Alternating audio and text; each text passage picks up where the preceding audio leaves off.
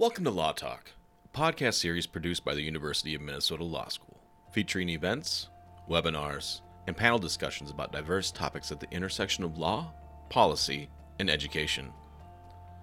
On this episode, the constitutionalization of human rights law and its impact on asylum seekers. Professor Steve Meili analyzes how lawyers representing asylum seekers in five countries Colombia, Mexico, South Africa, Uganda, and the United States have bridged the gap between the constitutionalization of human rights law as written to protecting asylum seekers on the ground. Professor Meili's talk is based on his forthcoming book from Oxford University Press, The Constitutionalization of Human Rights Law Implications for Refugees. Professor Meili is the James H. Michael Professor of International Human Rights Law. His research focuses on the rights of non citizens, particularly refugees and asylum seekers. He is the director of the law school's Immigration and Human Rights Clinic, where students represent asylum seekers and human trafficking survivors. This event was recorded on April 14th, 2022. It is also available for viewing on the Minnesota Law YouTube channel. Subscribe to the Minnesota Law podcast feed on SoundCloud or via your preferred podcast network for more Law Talk episodes, as well as other podcast content produced by Minnesota Law. Good afternoon, everyone. I want to give a warm welcome to our faculty, staff, students, friends who are both here in the room, Lockhart Auditorium, but we also have uh, uh, many friends on Zoom. Uh, so we welcome them as well. I'm Garry Jenkins, I'm Dean of the Law School, and we are gathered here today for a great occasion the investiture of Professor Steve Meili as the James H. Michael Chair in International Human Rights Law.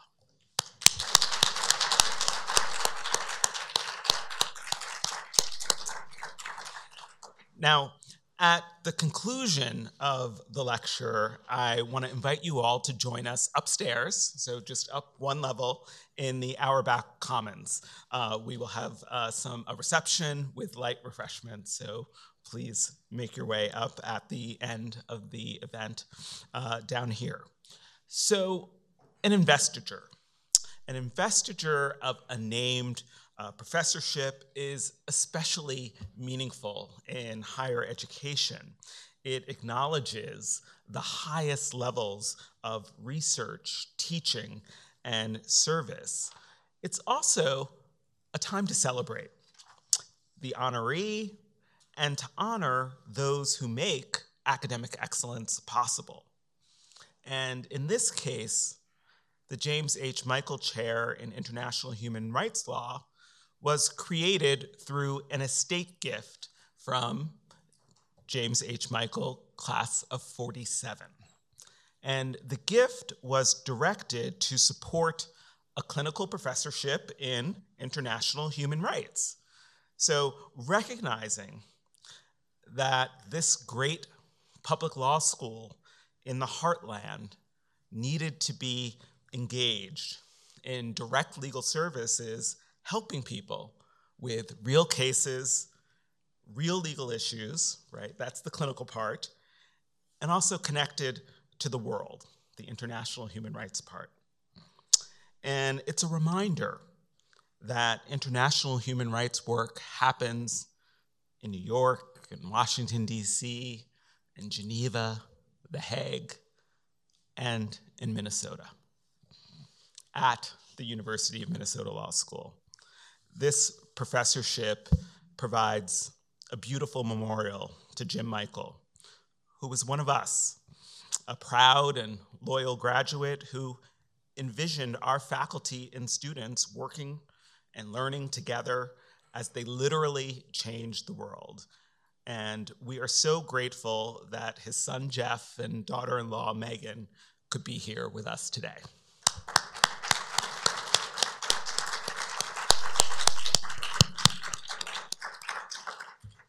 I'm especially pleased that this is our second permanent endowed professorship um, at the law school, and it's designated for faculty primarily working in our clinics. So let me tell you a little bit about Jim Michael before I tell you a little bit about Steve Meili. Uh, Jim attended the University of Minnesota for his undergraduate degree and then served in World War II as a first lieutenant. After the war, he attended law school, graduating in 1947. He married Carol Johnson and they raised a son, Jeff, and four daughters uh, Jeanette, Jennifer, Roxanne, and Rosemary. Uh, Jim was a lawyer leader. He had an illustrious career as a real estate investor and entrepreneur. Most notably, he founded Michael Foods, acquired uh, Knutson Construction Company, and financed the formation of Corvell Corporation. Now, in addition to this professorship, Jim also established the James H. Michael Scholarship Fund at the law school, which is also generously supported by Jeff and Megan. So, I, again, I just want to say thank you to Jeff and Megan for your continued support of the law school, uh, for joining us this afternoon as we honor Jim Michael, his legacy, and all that the Michael family has meant and means uh, to our law school and its impact. With this gift, your father, Jim, entrusted us to continue to make a difference. And he recognized that great students and great faculty doing great things at a great institution is a powerful combination, and we're really grateful. Now, it's my pleasure to formally install my terrific colleague and friend, an outstanding researcher, a skillful teacher, and a powerful clinical instructor, Steve Meili, as the James H. Michael Chair in International Human Rights Law. Professor Meili is a graduate of Dartmouth. Uh, he earned an MA and a JD from New York University School of Law and an LLM from Georgetown. He was a longtime clinical faculty member at the University of Wisconsin Law School in Madison, but then he finally saw the light and came to the better side of the border when he joined the University of Minnesota Law School in 2008, uh, became a tenured associate professor in 2018, and promotion to full professor will be effective fall of 2022.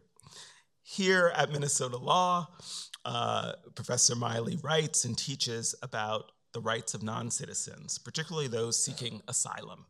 He teaches immigration law and international refugee law. He also serves as the director, of course, of the law school's Immigration and Human Rights Clinic, where students represent asylum seekers and trafficking victims in various immigration and appellate court proceedings. His articles have been published in the Harvard Human Rights Journal, the Georgetown Immigration Law Journal, the Columbia Human Rights Law Review, and the Vanderbilt Journal of Transnational Law, among other places.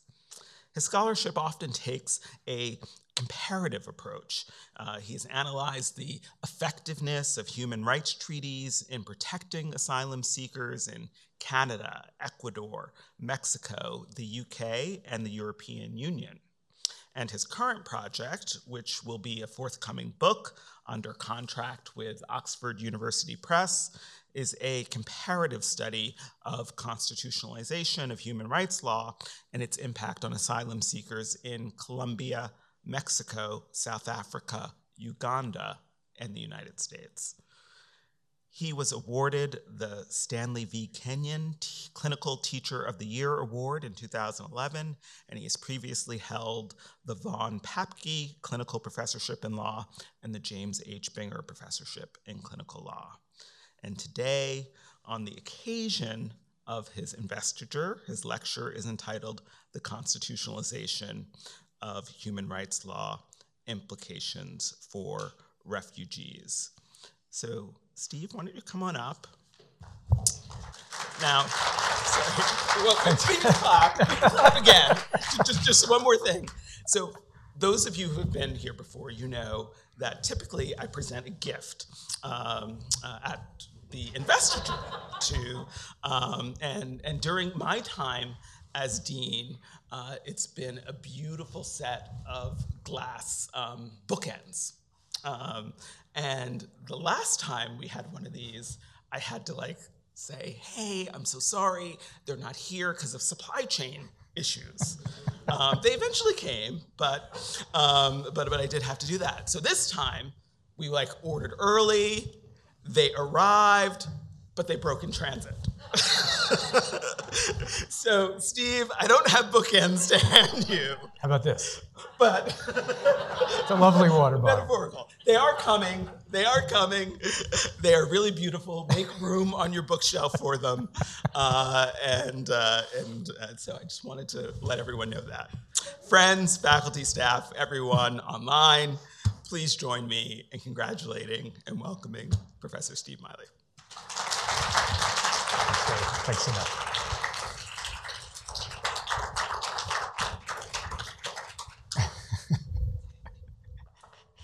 Thank you so much, Garry, and thanks to all of you for uh, coming inside on this beautiful April day in Minnesota. Um, for those on Zoom, I'm being facetious. Uh, it's at least snowing, if not hailing and sleeting outside. So thanks to all of you who made the trek in uh, today. Uh, Garry, thanks for that introduction. And to the Michael family, thank you so much, um, Jeff and Megan in particular, for establishing this chair in memory of your father and, and father in law. I think it's a particularly significant time uh, for the law school uh, to have established a chair dedicated to human rights work. Uh, every day there are unfolding atrocities in the area of human rights. We, of course, we're familiar with what's going on in Ukraine right now. But every day there seems to be something else. Just this morning, I was reading about how in the UK, the Boris Johnson government is considering diverting refugees on their way to the UK to Rwanda, um, basically replicating the offshore diversion that um, Australia has been practicing for several years. Um, there are many professors and law students at the law school and the larger university here who are interested in promoting human rights preventing these kinds of atrocities, encouraging the enforcement of rights on the ground. And this law school and its alumni, like the Michael family, uh, are supporting this work in myriad ways. But our work would not be possible without the support that we receive uh, from donors as well as from uh, other institutions that allow us to do the work that we do. So, Jeff and Megan uh, I can assure you that I will use this chair to conduct research uh, and to advocate on behalf of refugees and asylum seekers to make sure that their rights are defended. So thank you very much. Um, now, in addition to the Michael family, I have a few other thank yous.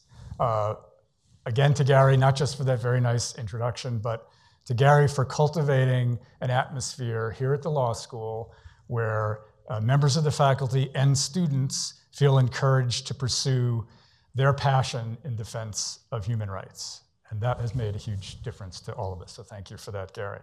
Um, thanks to Olivia Kurtz for organizing this whole event, uh, and to Randy Barrett for handling all the technical aspects of it. Thanks to the U of M Grand Challenges and uh, a strategic partnership program for providing the funding so that I could do the research.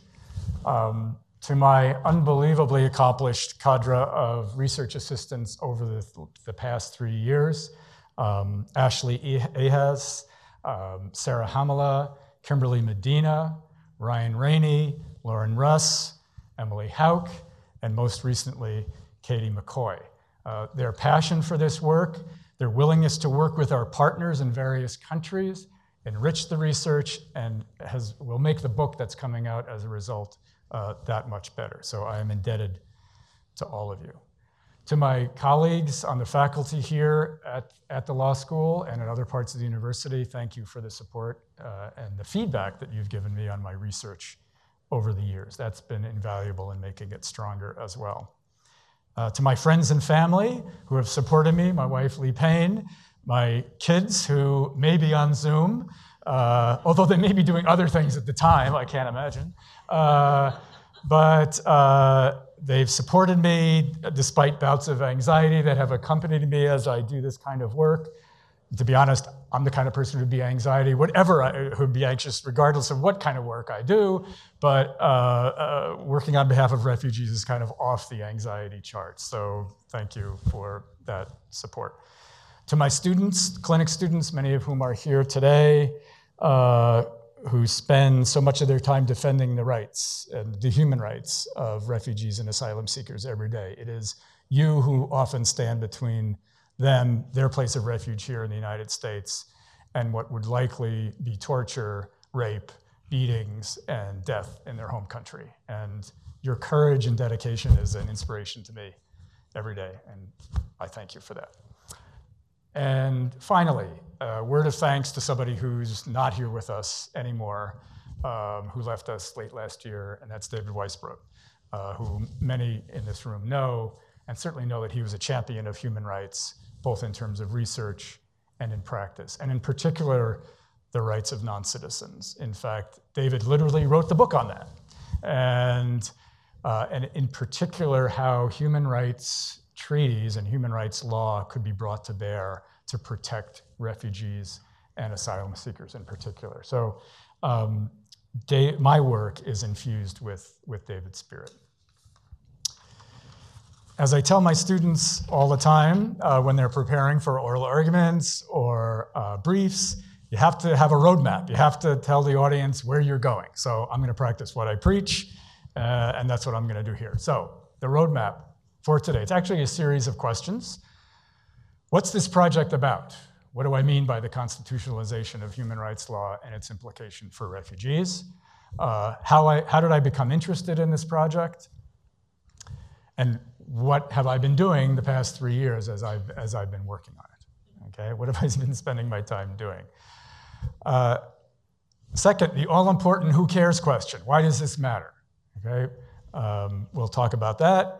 And then finally, what should we be striving for? And by that I mean both as individuals, but as members of a world class research university that is often at the intersection of scholarship and practice. A land grant university that has always stressed that the, the combination of research and service to the community. And what should we be striving for within that context? All right, so uh, as to the first question, uh, which is how I got interested in this.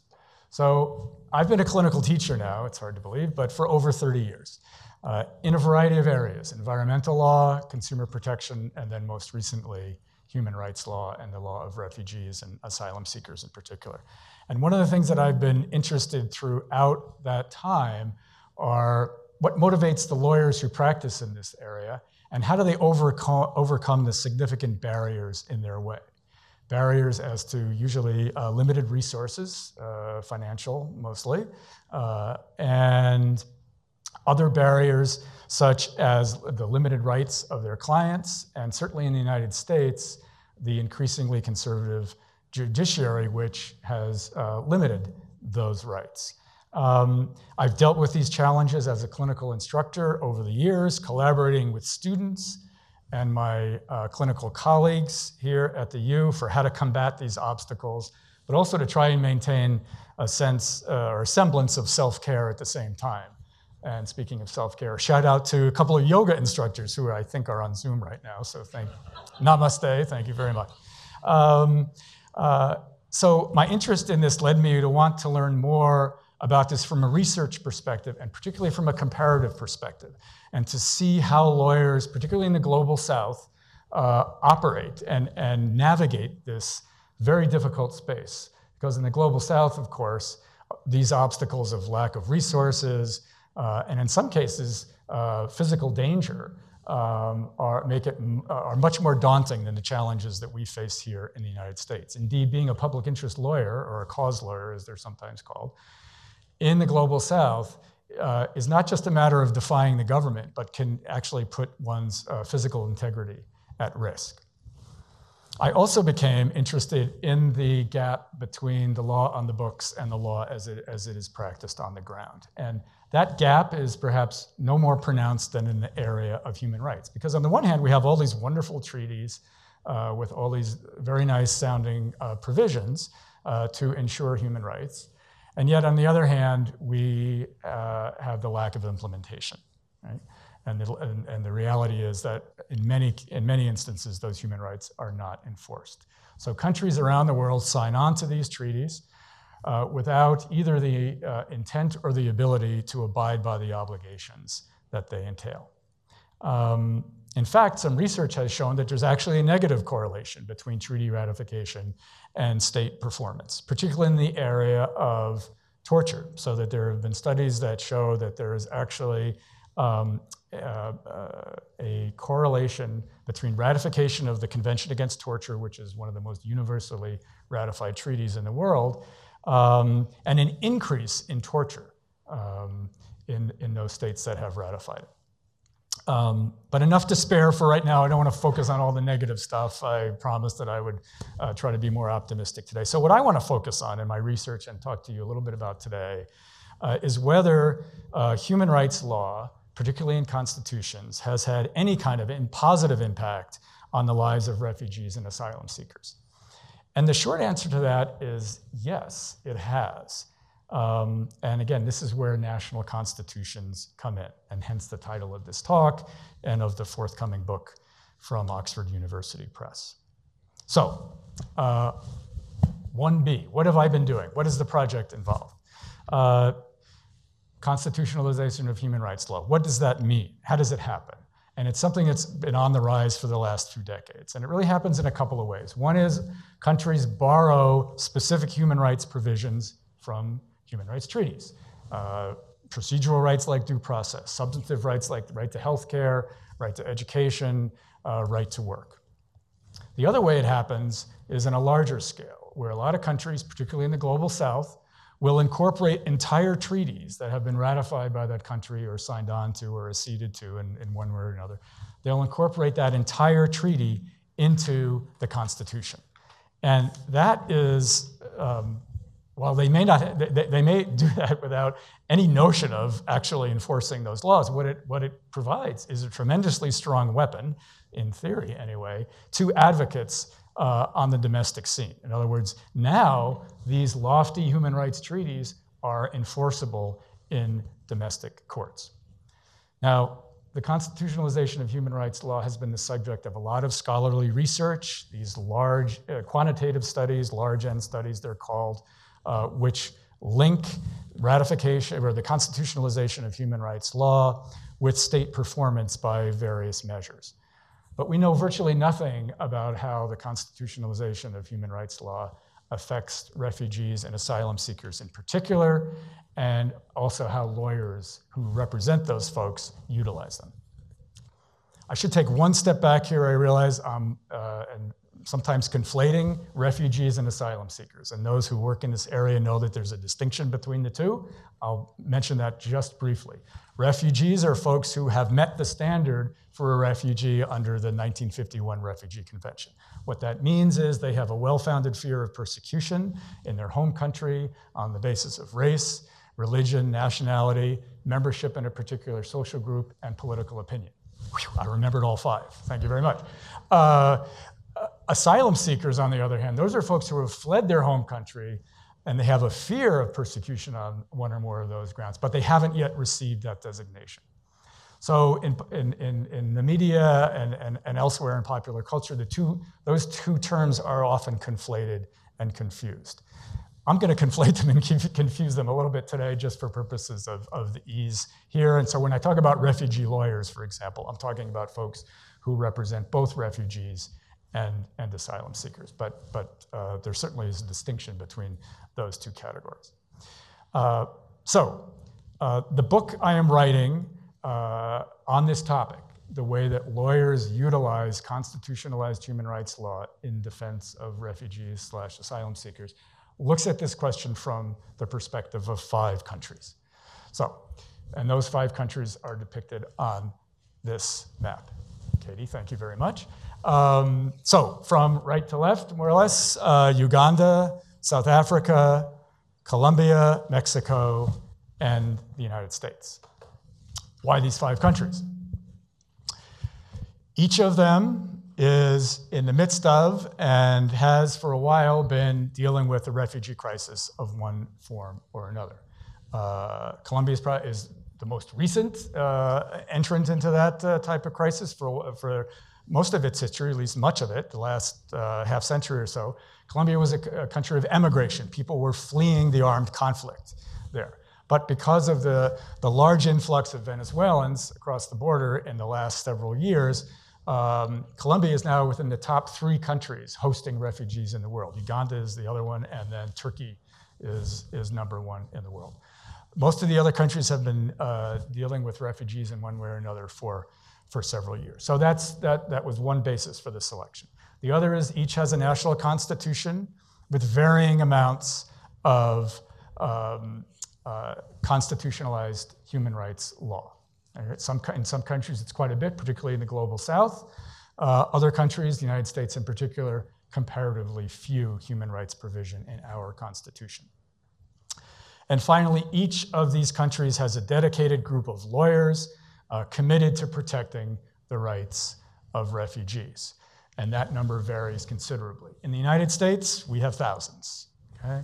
Uh, in Uganda, you can count the number on two hands. Right? Um, in fact, it's, it's a theme for another day, but uh, sometimes it seems that there's an inverse relationship between the number of human rights treaties in a constitution and the number of lawyers in that country who are able to, to uh, attempt to enforce it uh, on behalf of their clients. Whether that's a st- statistically significant correlation, I have no idea, but it's, it's, it's an interesting question. So, those are the five countries. The methodology for the project, in addition to looking at and analyzing high court decisions involving constitutional law and refugees in each of these countries, involved open ended interviews with lawyers in, in all five of the countries.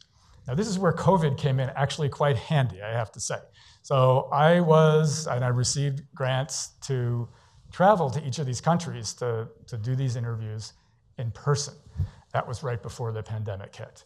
Uh, so it forced me to conduct the interviews first by Skype, and then once Zoom became a big thing, by Zoom.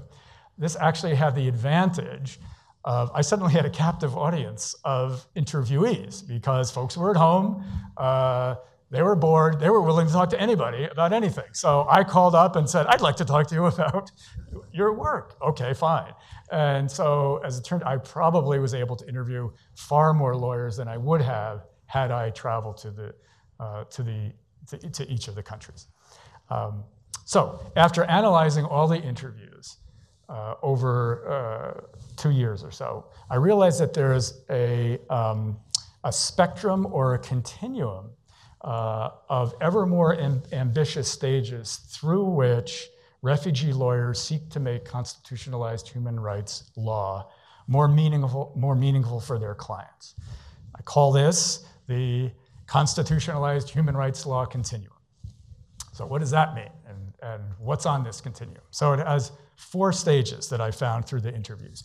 The first, very basic, is the mobilization of the lawyers themselves. A cadre of lawyers in each country, sometimes a lot, sometimes a handful, uh, that are, are working on behalf of refugees and asylum seekers. They often work in concert, particularly in countries where there are fewer of them.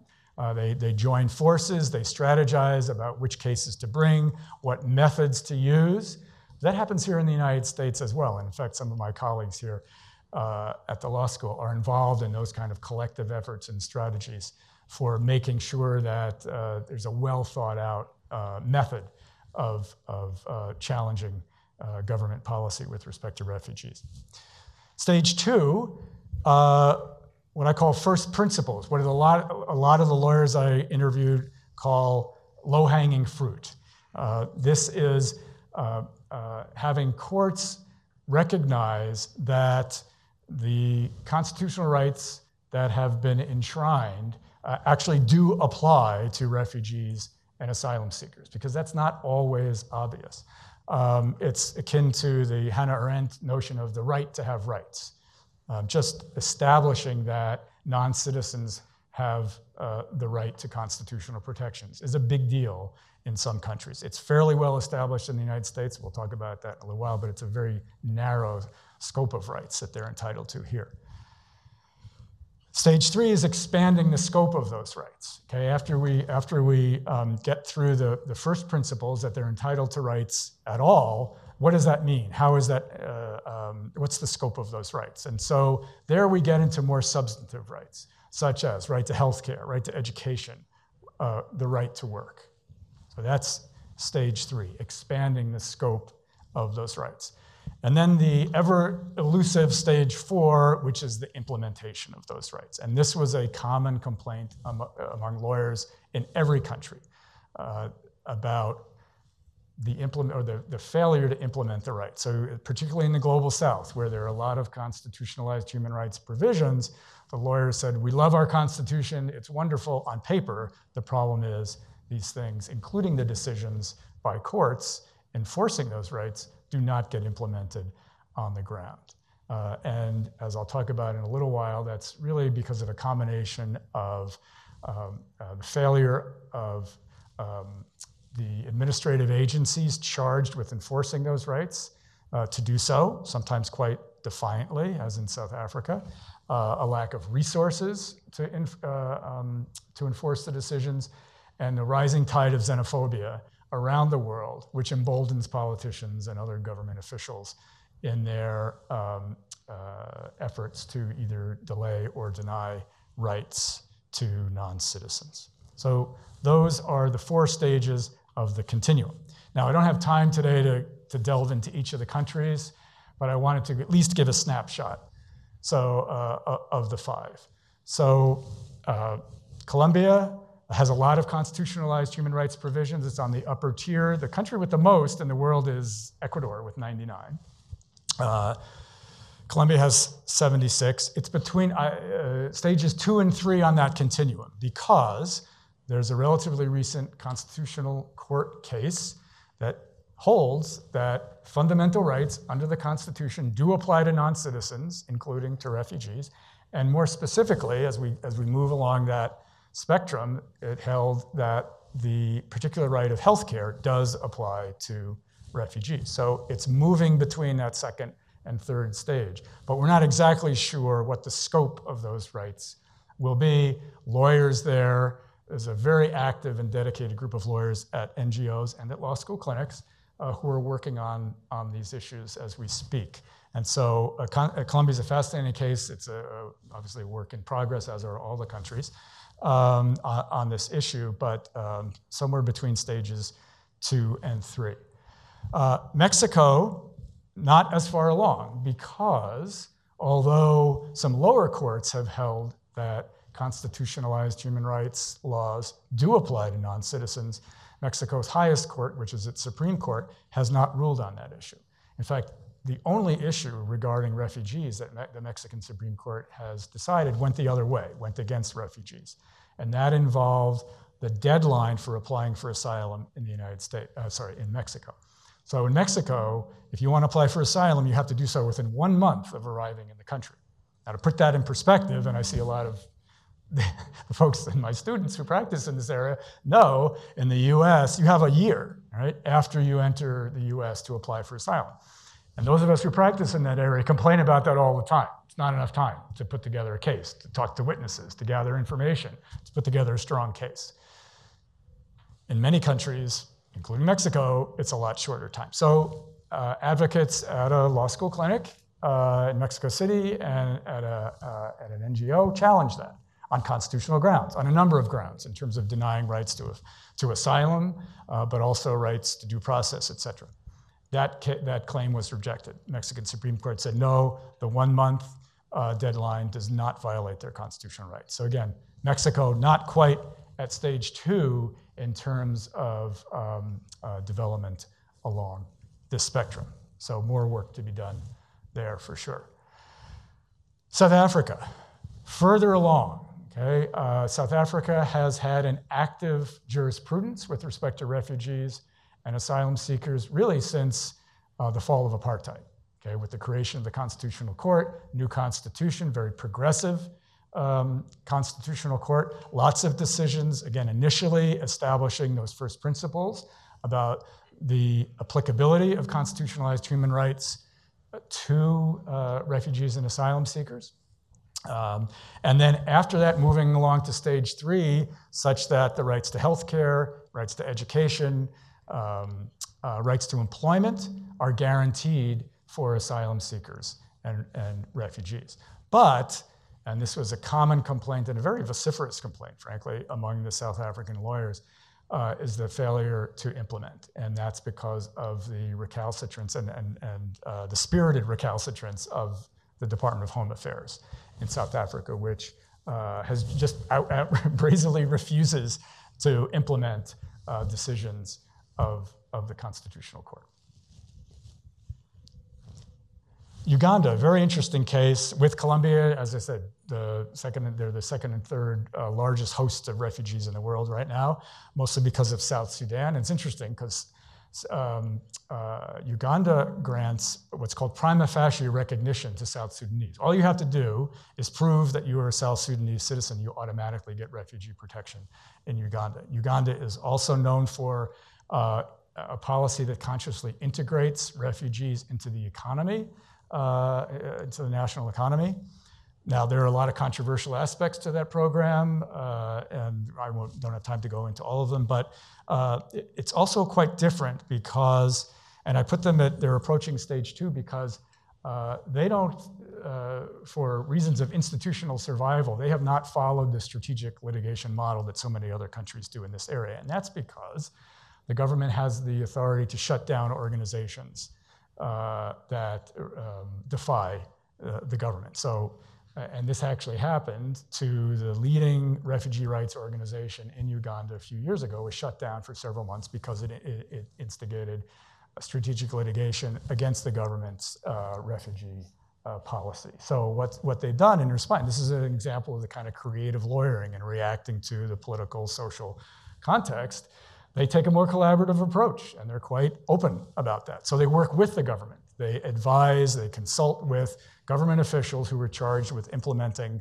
the law, and they work with them, they train them so that, in theory at least, uh, they will uh, apply these laws in the way that they are, were intended to be applied to the rights of uh, refugees and asylum seekers. But uh, for the most part, they avoid strategic litigation, again, for reasons of institutional integrity. Um, and then finally, the United States.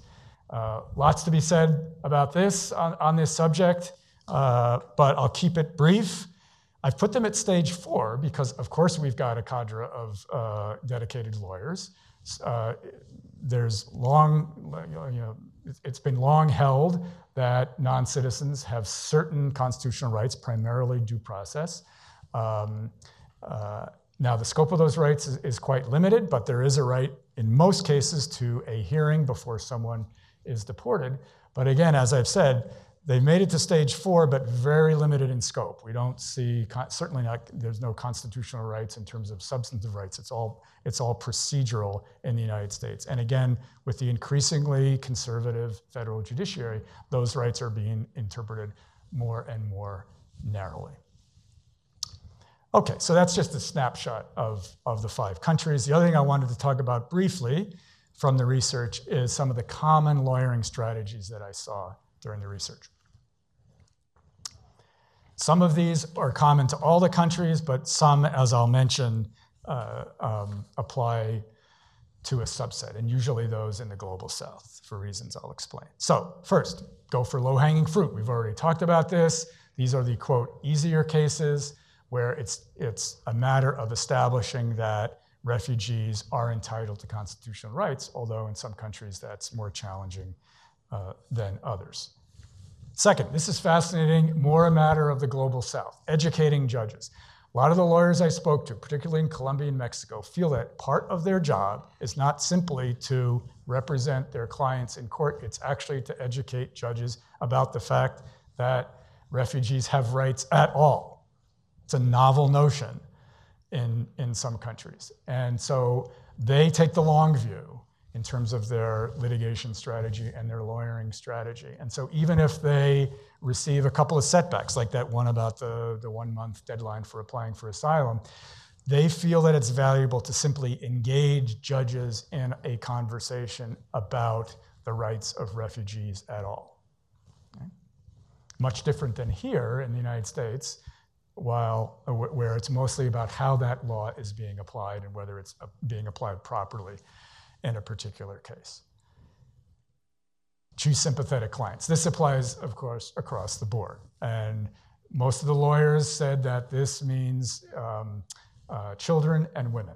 So when there's when there's uh, when you have the option, the lawyer said, and this particularly happens when we're trying to establish the scope of rights, and so you're trying to establish healthcare as a right for refugees, or education, or employment. You choose a sympathetic client. Now, that's not always possible. Sometimes clients choose you, particularly if the cause that is at issue is important. Uh, but for the most part, the lawyers uh, uh, tr- try to or consciously choose sympathetic clients. Uh, using a human rights cocktail. This is a phrase that several lawyers used again in the global south. We don't have much of a cocktail here in the United States. We pretty much have the due process drink. There's only one of them. It's, you know, it's, it's, not, a, it's not a mixed drink. It's, uh, you know, um, but in other parts of the world, I mean, South Africa, there's a right to human, uh, right to human dignity in the Constitution. There's rights to health care, other social and economic rights. And so what the lawyers do is they creatively combine these in a way that it gives the judges the, okay, I'll find, I'll find in favor of, of, of um, the refugees on, on one or two of these rights, but not all of them. But it, it, gives, it gives the judges a choice. And so a lot of the creative lawyering is which of these uh, cocktail mixes they're going to use to create uh, uh, a successful case.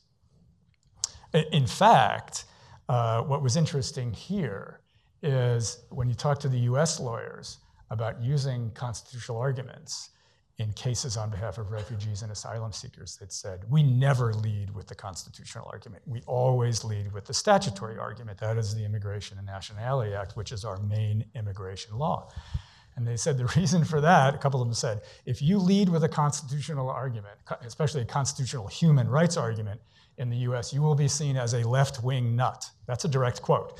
Um, and this reminds me of, of, a, of, something that only a UK lawyer should say. And Julia may remember this from her work for me on, the, on uh, a project involving human rights law and, and in the UK several years ago, where one of the lawyers said, uh, if you emphasize human rights law in your argument, you are at risk of over egging the pudding, which I think is, again, only something a UK lawyer would say. In other words, you're going to be seen as not having a very strong case if you have to rely on human rights arguments.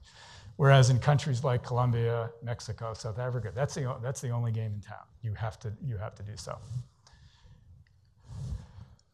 Another strategy, focusing on rights enjoyed by everyone, not merely refugees and asylum seekers. So that's why the focus is on things like the right to health care, right to education, right to employment. These are rights that are accorded to everyone, as opposed to, let's say, um, rights or procedures pertaining to the asylum determination process, things that uh, impact only refugees and asylum seekers. If you can cast things as something that everybody is entitled to, and therefore refugees and asylum seekers should be entitled to those things, you'll have a better chance of succeeding. Another strategy, this came up in all the countries, framing the narrative. And this has become more and more important in recent years because of the demonization of refugees and asylum seekers in many parts of the world, including here in the United States. I mean, I've seen it in the time that I've been doing asylum work here at the U, where when I started 13 or 14 years ago and you said you were working on behalf of asylum seekers mostly most people thought oh you're you know this is virtuous work and you could you know you should feel great about yourself now you know uh, depending on who you talk to uh, the, the feeling may not be quite that way and that's because um, of the way that many political figures have cast asylum seekers and refugees as, as fraudsters, as gaming. Fraudsters is what they're called in the UK, he, or queue jumpers, people who are trying to game the system, get around the normal way of, of regularizing one's status using asylum, faking that you have a well founded fear of persecution. A few years ago, Jeff Sessions, the former attorney general, talked about dirty immigration lawyers who were basically telling their clients to lie uh, about their fear of persecution. Boris Johnson, today, as part of this policy of redirecting refugees to Rwanda said he blamed it on the lawyers, essentially. Said lawyers have made up these claims such that we've now have these waves of folks wanting to claim asylum. We can't deal with it. We're going to send them to Rwanda and process and let them process the claims. So um, what, so uh, what a lot of the lawyers in all the countries talked about is the need to, re, the need to reframe this narrative, to personalize um, uh, the refugees and asylum seekers, humanize them, as opposed to, to, as opposed to them being seen as just hordes of folks coming across the border from the south in the United States, you know, as part of caravans coming to other countries via boat in mass numbers, et cetera. And finally, avoiding cases involving national security. So, part of that framing of the narrative by many governments is to cast refugees and asylum seekers as security risks. Um, and so, part of framing the narrative or the counter narrative is to de emphasize that and avoid cases where possible uh, where the government is able to cast it as a matter of national security. So, again, that is why cases for, for um, uh, social uh, and economic rights are oftentimes more successful because, in general, they don't involve matters of national security. Okay, so those are the lawyering strategies. So, who cares about all of this? What does it matter? And I'll, I'll try to wrap up here in a few minutes because I know the refreshments are waiting, and I'd love to hear any questions that folks have. So, um, from uh, I, I want to look at this from both an academic and a practical perspective. So, um, you know, this is a key time right now. We find ourselves in a situation where there are more refugees than at any other time in our history, yet simultaneously, countries around the world are ignoring their obligations to protect them. The traditional instrument for that protection, which is that 1951 Refugee Convention, has proved inadequate, particularly in the face of forces that drive mass migration such as armed conflict, what we're seeing right now in Ukraine, uh, climate change refugees, and sexual violence, domestic and sexual violence, which we see in many claims presented by folks crossing the border um, uh, from Central America into Mexico and then the United States. So this makes domestic law, particularly constitutional law, I think in some ways the last best hope uh, for addressing the issue of refugee flows on a large scale. So, um, with respect to the literature on treaty effectiveness and constitutionalized human rights law, more specifically, these kinds of qualitative studies are important because many of the countries in this study featured a lot of the variables that are associated with effective human rights protection. They have uh, constitutions with a lot of um, human rights provisions. They have progressive constitutional courts in the case of Colombia and South Africa. Um, and they have um, uh, some decisions that have been rendered by those, by those countries that have helped refugees. On the other hand, uh, because of issues of implementation, xenophobia, poverty, um, they, th- those decisions have, uh, or those factors have not led to improved behavior with respect to refugees. So these kinds of uh, qualitative studies provide some nuance to the study, to, to research in this area. Um, so we call this bottom-up research, okay, studying what's going on on the ground to find out what lawyers and other advocates are actually doing uh, to protect the rights of refugees.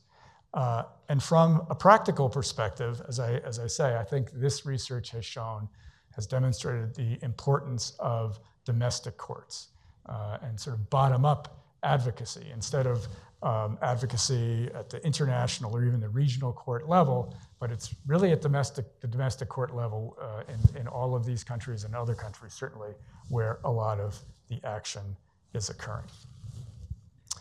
So, finally, what should we be striving for um, here at, at the U of M? So, a few things along these lines.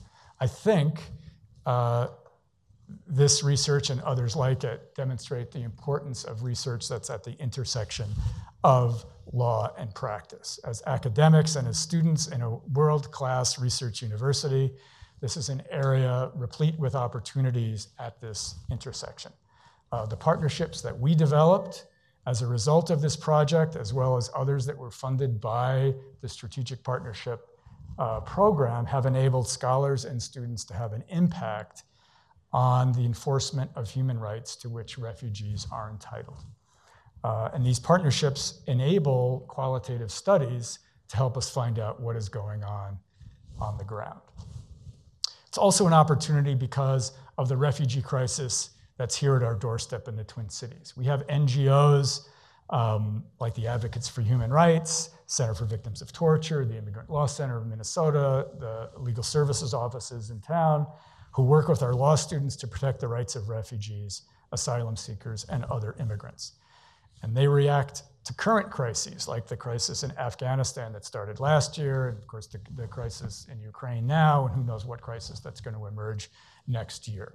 Um, those advocates and students know that the constitutional rights of non citizens are extremely limited here in the US, but they nevertheless work tirelessly to enforce and expand them. And I think they can learn from the example of what lawyers and law students are doing in other countries. So, partnerships with organizations in the US and abroad for both research and advocacy are things that I think we should strive for at the university level. And finally, um, here at the U of M, thanks to the generosity of folks like the Michael family, the Robina Foundation that created the Center for New Americans, human rights hubs like the law schools, uh, Human Rights Center, uh, the Human Rights Program at the College of Liberal Arts. Um, uh, you know, we have a, a, an array of resources here at the university, both financial and human, dedicated to the cause of human rights. So I think the way forward and what we should strive for is for all of us to use these comparatively vast resources when you compare it to the rest of the world uh, to figure out ways to help bridge that gap between the law on the books and how it's carried out uh, on the ground to enrich the lives uh, of the world's refugees. So thank you very much, uh, and I am happy to take any questions if we have some time for that.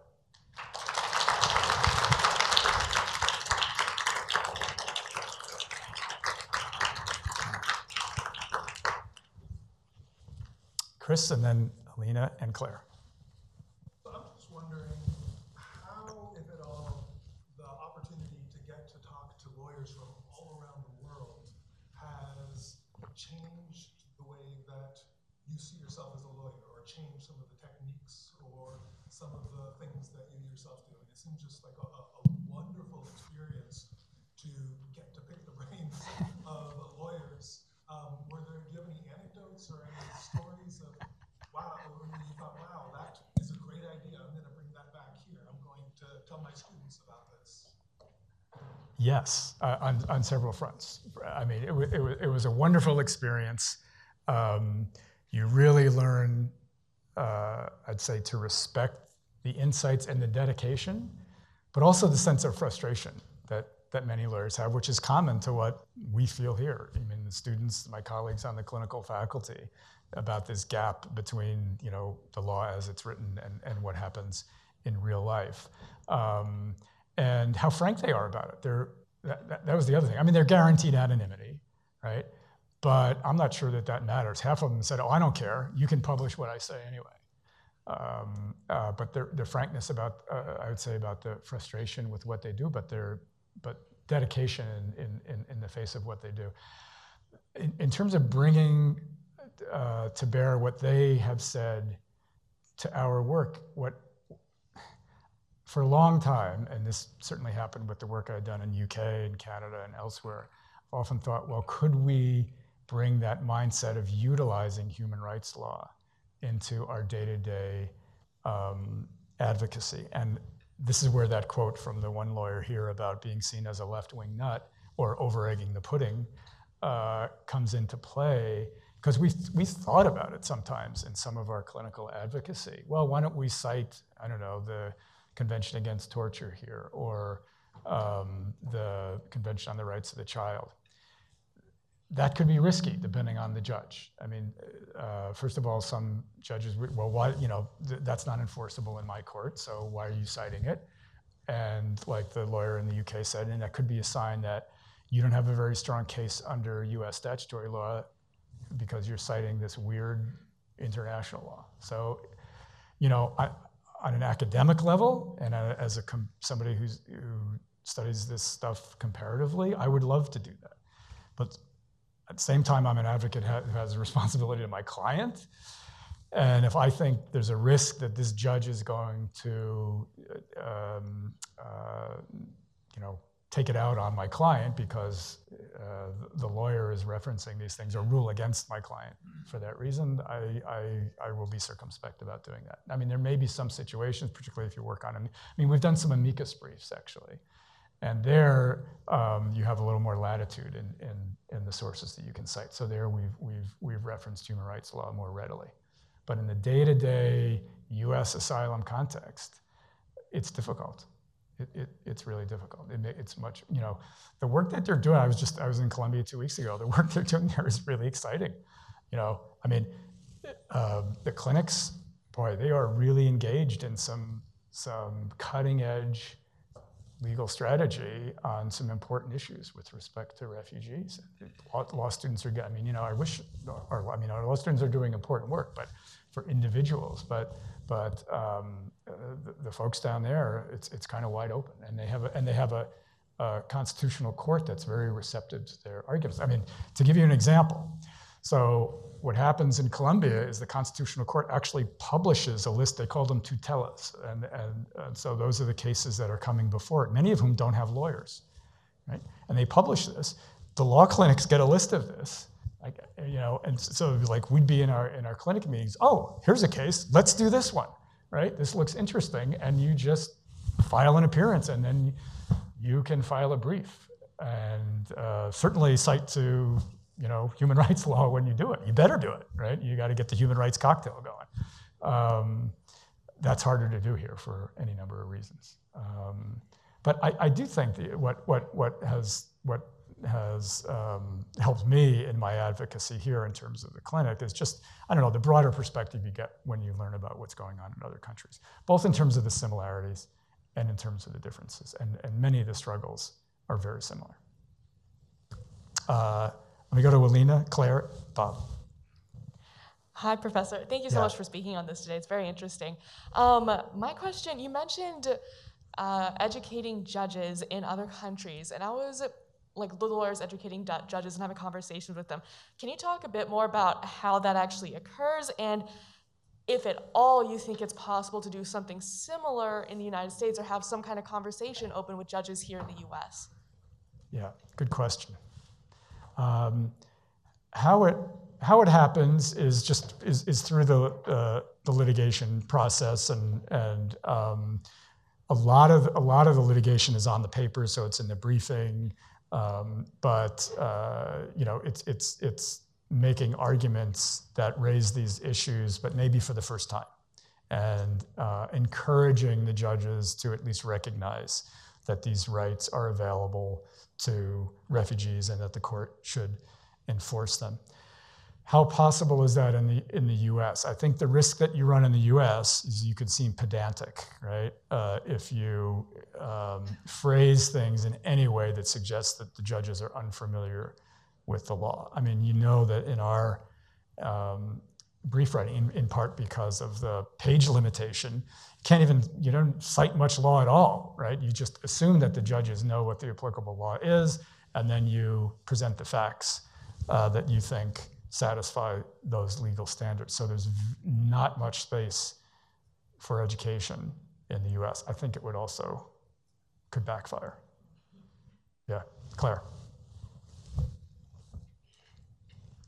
So, when you were talking about the difference between being thought of as a virtuous sort and then now reactions being a bit more mixed, one thing that I gather sort of contributes to that is that there's some sort of paradigms or uh, sort of prototypical people who some people might wish had not gotten asylum and did. And every once in a while, such a person, there's some ostentatious bad kind of thing that happens. Mm-hmm. And then you get, at least this is my analysis of it, you know, this whole sort of identity um, view of uh, in, which even if you were to say to them, you know, this is 0.0000000% and look, all the other ones are out winning Nobel Prizes, it sort of, it wouldn't help because the identity thing is so dominant.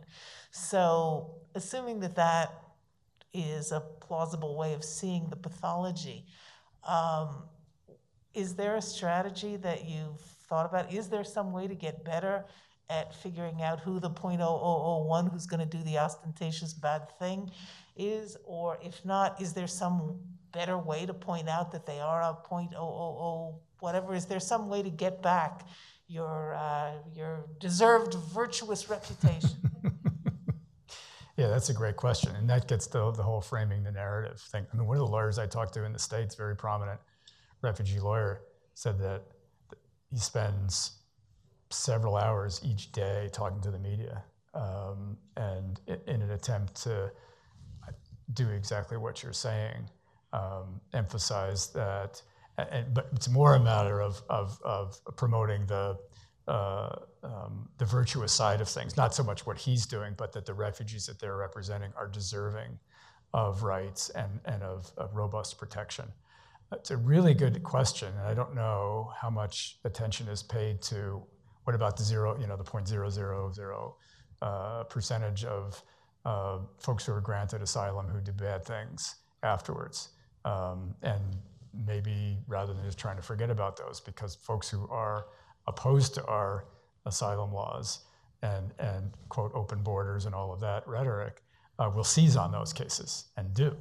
And those of us who are advocates for refugee rights maybe need to do a better job of admitting to the fact that, yeah, there's some folks who abuse the privileges uh, of, of a path to, pathway to citizenship that you get through asylum, but of course there are many, many citizens who abuse their privileges also. Now, that doesn't necessarily forgive any individual in particular, but there probably could be better attention and just acknowledgement that, like, you know, not everybody is, is a model citizen to be. That's a good point. Bob. Uh, Steve, thank you for really an excellent, yes, thank you. Thank you for an excellent lecture. This is very interesting. I'd like your thoughts about uh, this idea, whether this horrendous war in the Ukraine right now might lead to some greater uniformity in the treatment of refugees around the world. We're told that there are probably more than 4 million refugees that have left the Ukraine, and they've emigrated to dozens of countries all over the world, including the United States. And so their status is going to be coming up in a variety of countries, even in Europe closely related countries. And uh, it would seem that would be a pressure to try to reach the same kind of conclusions in one country versus another. Have you given any thought to this? And this would produce some pressure for greater recognition of human rights among refugees in a large number of countries? Yeah, that's a great question, Bob. I think it I mean, it's certainly putting pressure on the, the refugee system globally and, and certainly in, in the global north. Uh, I think that one of the ways it may lead to, uh, you know, if you look at it, I suppose, optimistically, if one can, it, go, it goes to the issue of mass migration and the need for the international refugee system to respond in a humane, and efficient way to, um, in a sense, push factors that create large scale migration. So, right now, the system is designed to deal with folks on an individual basis. Does that individual establish uh, or meet the criteria for refugee protection? But it's woefully inadequate to deal with any kind of migration on a grand scale. And so, these are things like armed conflict, um, such as Ukraine, but also climate change. Um, and it may be, particularly because of uh, where that crisis is occurring and who the refugees are and where they're going, it may create more pressure for some kind of a, uh, a more systematic and efficient and humane response, as opposed to, let's say, a crisis in the crisis in Colombia with Venezuelans, which is also on a huge scale, but most people don't even know about it or care about it. People care a lot more about the refugees leaving Ukraine for a variety of reasons. So maybe that's the kind of crisis that will produce a global response that will be more effective instead of leaving it to the individual countries like Colombia, which, you know, even if they wanted to, you know, and they've done some some good things, uh, temporary protected status, for example, uh, for folks from Venezuela is the most recent response. Um, but some kind of global response uh, that will recognize that we've got to do something beyond the individual determination of a well-founded fear of persecution because you know maybe that worked after World War II.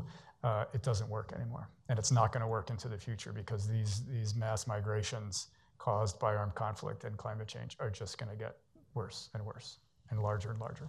Thank you. Well, those are